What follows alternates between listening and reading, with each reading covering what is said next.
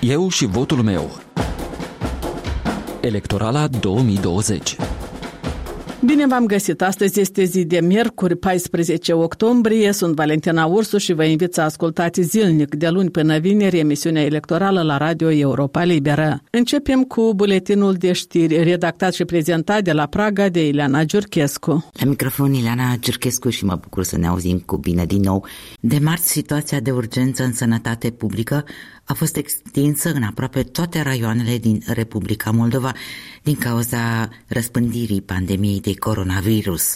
Excepție fac raioanele Hânceș, Leova și Soroca, unde se atestă sub 100 de cazuri noi de COVID-19 la 100.000 de locuitori. Extinderea așa numitului cod roșu de alertă epidemiologică a fost decisă de Comisia Națională Extraordinară de Sănătate Publică, care a constatat o creștere alarmantă a numărului de noi contaminări cu coronavirus la suta de mii de locuitori. Este parametrul luat în calcul pentru a estima gravitatea situației epidemiologice. Marți, în Republica Moldova se înregistrau alte 657 de cazuri noi de infectare cu COVID-19. Bilanțul persoanelor infectate a ajuns acum la 63.275 de cazuri.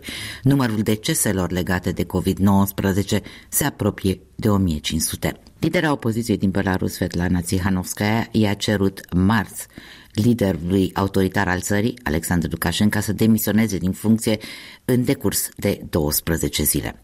Într-o declarație postată pe Telegram pe 13 octombrie, Tsihanovskaya a spus că protestatarii au adoptat un așa numit ultimatum al poporului, ale cărui condiții trebuie îndeplinite de Lukashenko până pe 25 octombrie. Potrivit declarației de pe Telegram, ultimatumul conține două alte revendicări. Oprirea violențelor împotriva celor care iau parte la proteste și eliberarea tuturor deținuților politici. Fondul Monetar Internațional a estimat marți că scăderea economiei mondiale va fi mai mică decât se credea în iunie, și anume de numai 4,4% în 2020, și asta datorită puternicii recuperări a Chinei și a masivelor stimulente fiscale și monetare acordate de guverne ca urmare a pandemiei de coronavirus. Au fost știrile amiezii, știri la orice oră găsiți și pe pagina de net la moldova.europalibera.org. Europa Liberă continuă să vă propună interviurile electorale cu pretendenții la fotoliul de președinte. Înscris al treilea pe lista Comisiei Electorale Centrale, candidatul desemnat de Partidul Liberal Democrat, Tudor Deliu, este și al treilea invitat al emisiunii Electorala 2020. El a declarat Europei Libere că nu promite ceea ce prin prerogativele constituționale constituționale președintele nici nu poate realiza.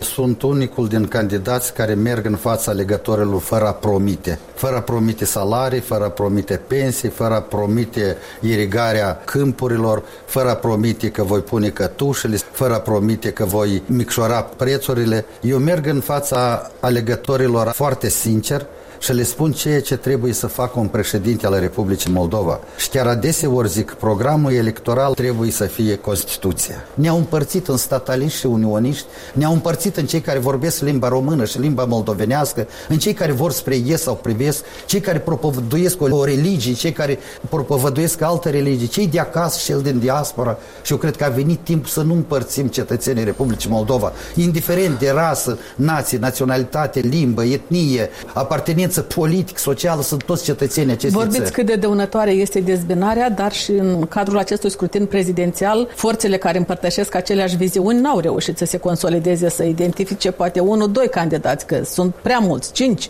pe același eșecher uh, politic de centru-dreapta. Eu la întâlnirile cu alegătorii n-am îndrăznit și nu voi îndrăzni niciodată să vin cu atacuri la persoană, mă refer mai ales la cei de dreapta, să vin cu denigrări, nu-mi permit acest lucru. Faptul că sunteți da. răzlețiți avantajează un candidat de stânga? Mai bine ar fi fost dacă pe dreapta era mai puțin. Măcar noi, cei din familia populară europeană, avem un singur candidat. Domnule, dar cum va fi în turul 2? Eu nu vreau să vin aici cu nume cine va fi în turul 2. Și nu exclus ca cel care are cel mai mare rezultat în competițiile anterioare să se împiedice la jumătate de drum și să cadă și să câștige altcineva. O competiție sportivă. Eu, eu vă întrebam, da. totuși, ce va face bazinul electoral de pe centru dreapta în turul 2? A trebuit să țină cont și de ceea ce se întâmplă de turul 1. Noi nu trebuie să ardem podurile în turul întâi. Noi nu trebuie să ne criticăm unii pe alții. Noi trebuie să găsim o conlucrare și în turul întâi, chiar dacă suntem concurenți, dar dacă ne dorim unul și același lucru, nu trebuie să ne batem noi între noi. Dezbaterile nu arată da, lucrurile Dar astea. cu părere de rău, dezbaterile nu arată aceasta. Oare noi toți nu vrem să scăpăm de actualul președinte care ne umelește ca popor? Câți da. bani o să cheltuiți în această campanie? Nu pot, doamna Valentina, să spun, fiindcă facem și o campanie foarte ieftină. Cineva spunea că în Moldova se cheltuie bani enormi pentru campanii Am electorale. înțeles că foarte enorm. Noi am vrut la unele televiziuni să difuzăm un clip de o minută și am refuzat. Dar unul din candidați a plătit 17.000 de euro pentru un clip să fie difuzat la o televiziune. Noi nu ne permitem acest lucru. Și noi vrem ca să cheltuim cât mai puțin în această campanie electorală. Și candidații vorbesc cât de importantă este moralitatea în societate. Când cheltuie bani exagerați pentru această campanie electorală și se duce la o bătrânică care are o pensie de 1000 de lei, contrastul ăsta nu este izbitor? Este izbitor. Apropo, câteva zile în urmă am fost în raionul Șăldănești. Am fost în Samașcani. Erau niște oameni la oprire de autobuz s-a apropiat uh, un tânăr de nos și îi invită la adunare. Știi ce mi răspund? Da, dați și voi câte 100 de lei. Eu le-am spus nu. Dar alții mi răspund și altceva. Noi nu putem veni. Dar de ce? Fiindcă ne-au spus că dacă să venim la adunării altora, o să ne iei cele 900 de lei înapoi. Și aș vrea să-l întrebe candidatul actual, cine Dodon a dat banii aceștia? Că sunt banii din impozitele cetățenilor. Și sunt banii care trebuie să fie indexați la pensie. Dar uitați-vă la ce s-a ajuns. S-a ajuns la ce că dacă vă duceți la întâlniri sau votați pentru altcineva, o să vă luăm cele 900 de lei. Vreți să acționați ferm pentru refacerea unității și integrității teritoriale a statului? Cum e Vor- cu putință de refăcut integritatea teritorială a Deci Republicii Moldova? sunt și eu participant la războiul din Transnistria, deoarece atunci în 92, Republica Moldova fiind amenințată de separatiștii din partea stângă a Nistrului, am luat arma în mână și am plecat pentru a apăra independența și suverenitatea Republicii Moldova.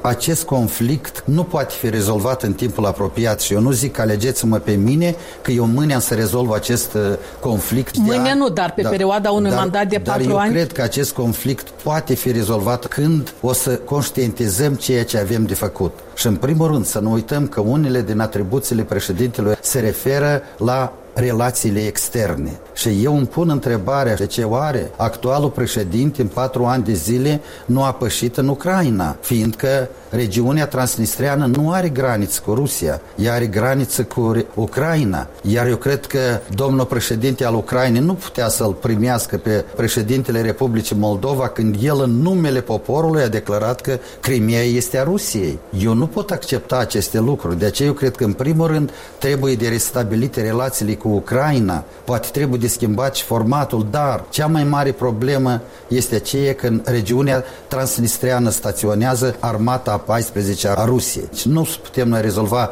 această problemă până când armata a 14 a Rusiei staționează pe teritoriul necontrolat al Republicii Moldova. Cât de mult ați analizat și la ce concluzie ați ajuns când e vorba despre prezența legătorilor cu drept de vot din stânga Nistrului la acest scrutin prezidențial? La alegerile parlamentare, dacă luăm ultimul scrutin, au votat în jur de 37 de mii și ceva, aproape 38. La alegerile prezidențiale au votat în jurul la 19. Să nu uităm că o secție de votare se deschide de la 30 până la 3000 de alegători. Și dacă mulțim numărul de secții cu maximum de 3000 de buletini, o să vedem și cifrul 100, peste 120 de mii. Peste 120 de mii. Și mă tem să nu ajungem în situația de la alegerile parlamentare, când cetățenii se urcau în autobuz și primeau foița cu numele pentru cine să voteze. Eu nu cred că acestea pot fi declarate alegeri libere și independente. Interviul integral cu candidatul desemnat de Partidul Liberal Democrat Tudor Deliu îl găsiți pe pagina noastră de internet la moldova.europalibera.org, inclusiv varianta video. Moldoveanca Parascovia Grosu din Durlești, care 14 ani a muncit în Italia, recent a revenit acasă și spune că biletul a avut o singură direcție, Roma-Chișinău. Alegătoarea mai spune că și acolo în străinătate a participat la toate scrutinele de până acum și a rămas dezamăgită de prestația politicienilor ajunși la putere, dar mai trăiește cu speranța că la alegerile prezidențiale din 1 noiembrie va câștiga concurentul care dorește adevărata schimbare.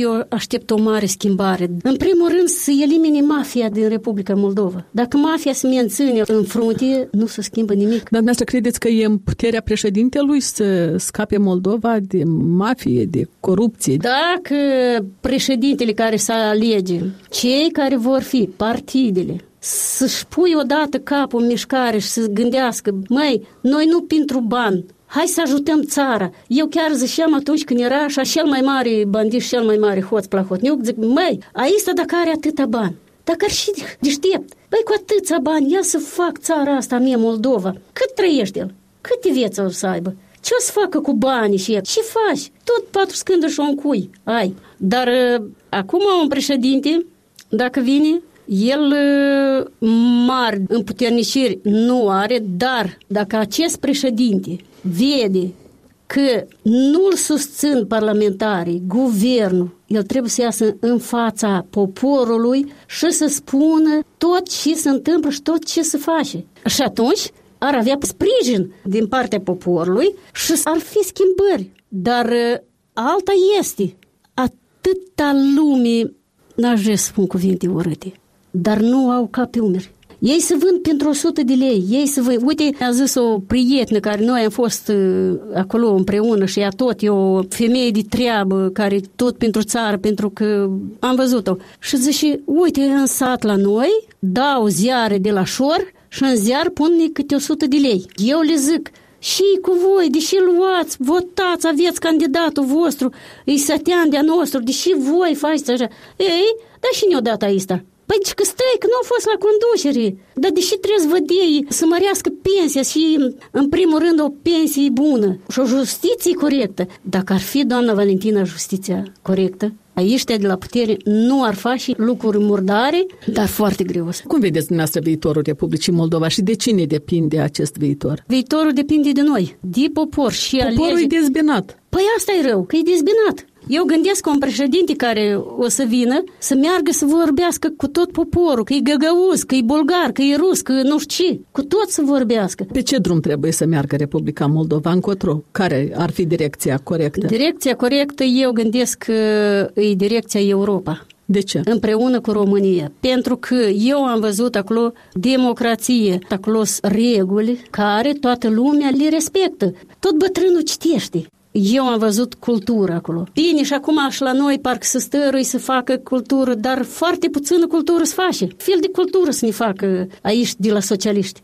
Noi a să uităm tradiția noastră. Eu am iubit limba, eu am iubit portul popular, eu am iubit muzica populară. Am iubit tot și ea nostru. Și acum iubesc. De, de, de ce am venit acasă? Că iubesc și a meu, țara mea. Dar tot văd că drumul nostru e spre Europa împreună cu România. La alegeri o să mergeți? Desigur, merg, pentru că votul meu este important, că eu vreau schimbarea în țara asta, de la Opincă până la Vlădică. Parascovia Grosu, o moldoveancă care 14 ani a muncit în Italia și pe final minutul electoral oferit colegului Vasile Botnaru. Tare deșteaptă a fost decizia de a-l imprima pe Ștefan cel Mare pe toate bancnotele valutei naționale moldovenești. Nu știu cine anume a avut ultimul cuvânt de spus, dar e puțin probabil că guvernatorul Băncii Naționale, Leonid Talmaci, al cărui semnătură apărea pe fiecare leuț, hotărâse că Republica Moldova nu va transforma biletele bancare într-un panopticum. Doar ne putem imagina ce bătălii Ștefan cel Mare, ce s-ar fi dat în caz contrar între foștii președinți de Parlament, șef de guvern și de stat, președinți de Academie și de Moldova Gaz, pentru dreptul de a le se înveșnici chipurile pe oricât de pricăjitele milioane de bancnote. Ce vedem acum în campanie ar fi fost o inofensivă îmbrânceală de copii care nu pot împărți stăpânirea în lada de nisip. Dar întrucât locul e ocupat de marele gladiator al ortodoxiei, ortodoxiei, urmașii urmașilor săi din copacul genealogic sau de pe lângă, zângănesc din armuri și imită ploi de sulițe, zâmbindu-ne galnic de pe banere și fluturașe. Cumplite vremi de împărțeală și tocmeli. Punem punct aici. Valentina Ursu vă mulțumește pentru atenție. Ne auzim și mâine la ora 13, eu și votul meu, o emisiune electorală pe care o difuzăm zilnic la prânz. Aici e Radio Europa Liberă. Eu și votul meu. Electorala 2020